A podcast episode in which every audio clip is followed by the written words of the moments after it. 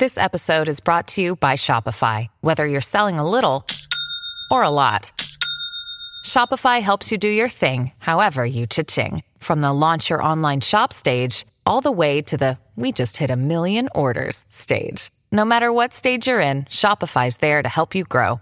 Sign up for a $1 per month trial period at shopify.com slash special offer, all lowercase. That's shopify.com slash special offer.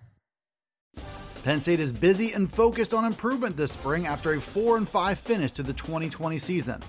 I'm Dustin Hockensmith from Penn Live. We'll take a look at four areas the Lions can improve going into 2021 on this episode of the Blue White Breakdown.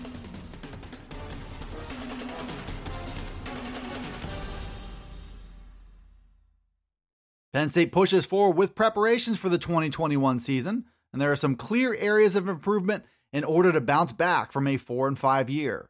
Defensively, the Lions had talent and a seasoned coordinator in Brent Pry, but they still struggled at times in 2020, especially in the passing game.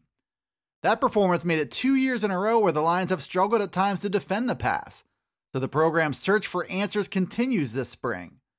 Penn State ranked number 24 nationally against the pass last season and number 49 in opponents' pass efficiency. Both of those numbers got an assist late in the year by a run of lesser quarterbacks from Rutgers, Michigan State, and Nebraska. Penn State lost at Indiana in week one because Hoosiers quarterback Michael Penix Jr. was unstoppable late in that game. Ohio State's Justin Fields had his way with this group the next week, but so did Nebraska's Luke McCaffrey at times, as well as Maryland's Taulia Tagovailoa. The Lions have since had to revamp their pass rush, and they're looking for a replacement for Lamont Wade at safety. New pieces will be involved, which will put a new emphasis on things like chemistry and communication that can make or break a team's ability to defend the pass. Better tackling is another focal point this spring, which would also have a big impact on the Lions' pass defense. A better effort on all those fronts should give Penn State a fighting chance to climb back into contention for a Big Ten title. Penn State lost its first five games of the 2020 season, and the same themes were present through most of those losses. Sloppy play, slow starts, and struggles with the fundamentals were consistent issues. Many of those problems were directly related to off-season changes and the absence of spring practice. But Coach James Franklin would be quick to say, though, that turnovers were by far the most critical issue his team faced. The Lions dug early holes for themselves and they lost games because of silly and ill timed interceptions and fumbles. Those issues got quarterback Sean Clifford benched early in the year, and he came back later and managed games much better as Penn State closed the year with four straight wins. Franklin also was clear that his defense has room to improve on its own ability to create turnovers and big plays. Penn State has played a bend but don't break style of defense that could benefit from creating more sudden changes in possession. Add up the numbers on both sides of the ball, and Penn State won the turnover battle in just two of its nine games last season. That math needs to change in a big way for Penn State to get back on track in 2021. Penn State is moving on to its third offensive coordinator in three seasons, and there are plenty of reasons for the latest change.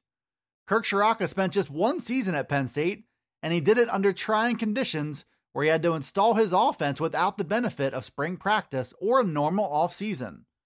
The end result was an offense that had no rhythm and that struggled to develop quarterbacks Sean Clifford and Will Levis.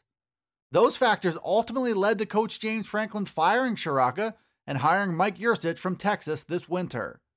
His task will be to bring out the best in Clifford and to mix and match explosive plays with an up-tempo offense that also prides itself on ball control. Another major area of improvement to target in 2021 is better performance in high leverage, short field situations. Penn State ranked number 107 nationally in red zone offense last season and called plays that consistently frustrated its fan base. The Lions scored on 75.7% of their red zone trips, and they scored touchdowns just over 51% of the time. Goal line fades to short wide receivers were a good example of an overused play on the menu that had zero success on the field. Those situations with a short field are big challenges for Yurcich to conquer. They'll call for more ingenuity from the play caller and a better sense of the offense's identity and strengths. Above all else, Penn State simply needs to execute and do a much better job turning field goals into touchdowns in 2021. Penn State has clear marching orders going into the 2021 season. On defense, Brent Pry's group is being challenged to shore up its tackling and its pass defense, but it also has to limit big plays and find a way to create more turnovers. On offense, the top priority has to be in limiting mistakes, but the initiative to create more big plays is also very high on this list. James Franklin has made that case a number of times already this spring, and it was a big part of his decision to go out and hire Mike Yurcich this winter. Yurcich has a reputation for running an up tempo, high powered offense that spreads defenses out and attacks down the field. Penn State started slow and eventually found its footing last season, but even then, the approach was to minimize risk at the expense of creating explosive, game changing plays on offense. Penn State hopes to combine smart decision making with the ability to stretch the field and then make plays that can swing the momentum of games.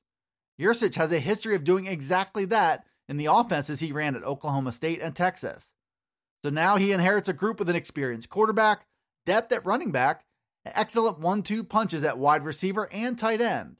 If he can break through and take Sean Clifford to the next level, Yurcich should find some success dialing up explosive plays. Penn State's going to need them if they want to try and make a run at a Big Ten title. Thanks for tuning in to the Blue White Breakdown. It's available right here on Penn Live. You can also find it on Alexa, Apple, Google, Spotify, and Stitcher.